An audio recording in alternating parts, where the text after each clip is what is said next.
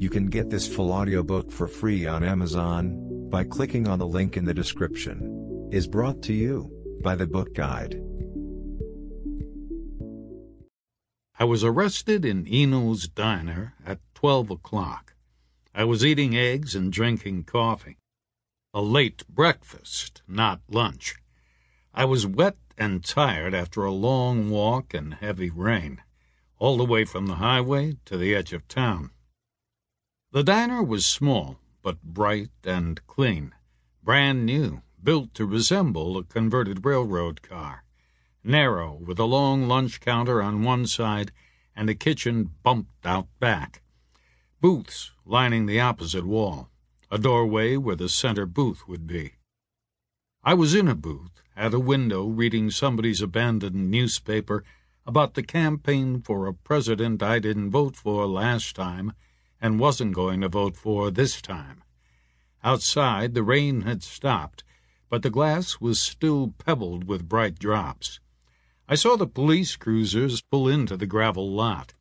They were moving fast and crunched to a stop, light bars flashing and popping, red and blue light in the raindrops on my window.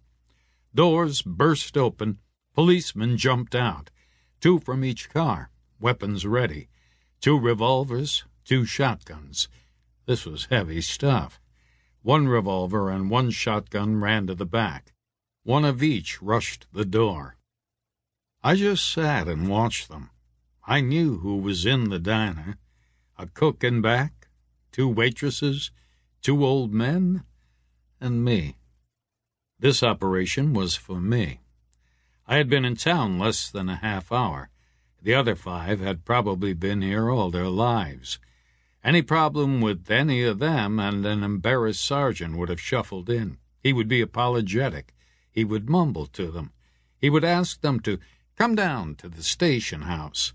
So the heavy weapons and the rush weren't for any of them. They were for me. I crammed egg into my mouth and trapped the five under the plate folded the abandoned newspaper into a square and shoved it into my coat pocket, kept my hands above the table, and drained my cup. The guy with the revolver stayed at the door. He went into a crouch and pointed the weapon two handed at my head. The guy with the shotgun approached close. These were fit, lean boys, neat and tidy. Textbook moves the revolver at the door could cover the room with a degree of accuracy. The shotgun up close could splatter me all over the window. The other way around would be a mistake.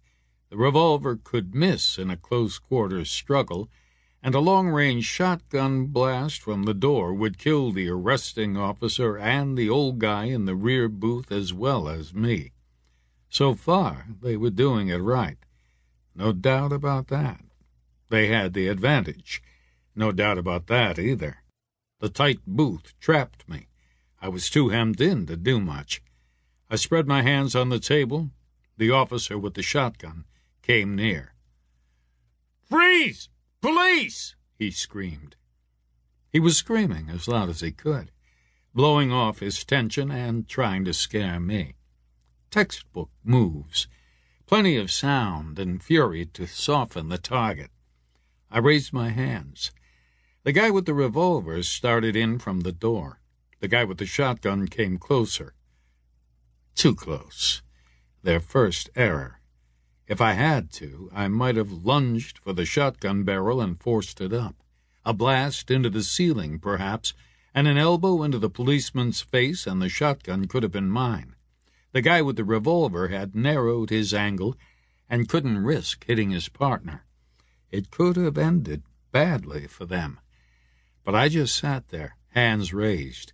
The guy with the shotgun was still screaming and jumping. Out here! On the floor! he yelled. I slid slowly out of the booth and extended my wrists to the officer with the revolver. I wasn't going to lie on the floor. Not for these country boys.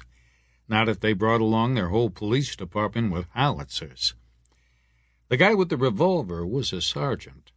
He was pretty calm. The shotgun covered me, As the sergeant holstered his revolver and unclipped the handcuffs from his belt and clicked them on my wrists, the backup team came in through the kitchen. They walked around the lunch counter, took up position behind me. They patted me down. Very thorough. I saw the sergeant acknowledge the shakes of the heads. No weapon. The backup guys each took an elbow. The shotguns still covered me. The sergeant stepped up in front. He was a compact, athletic white man, lean and tanned, my age. The acetate nameplate above his shirt pocket said, Baker. He looked up at me. You are under arrest for murder, he said. You have the right to remain silent. Anything you say may be used as evidence against you. You have the right to representation by an attorney. Should you be unable to afford an attorney, one will be appointed for you by the state of Georgia free of charge. Do you understand these rights? It was a fine rendition of Miranda.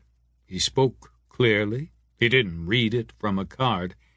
He spoke like he knew what it meant and why it was important to him and to me.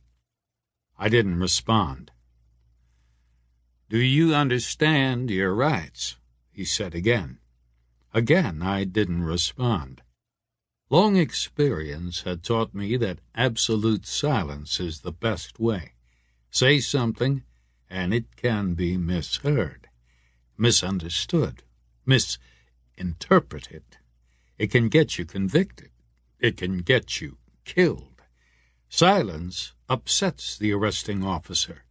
He has to tell you silence is your right, but he hates it if you exercise that right. I was being arrested for murder, but I said nothing. Do you understand your rights? The guy called Baker asked me again. Do you speak English? He was calm. I said nothing. He remained calm. He had the calm of a man whose moment of danger had passed. He would just drive me to the station house, and then I would become someone else's problem. He glanced round his three fellow officers.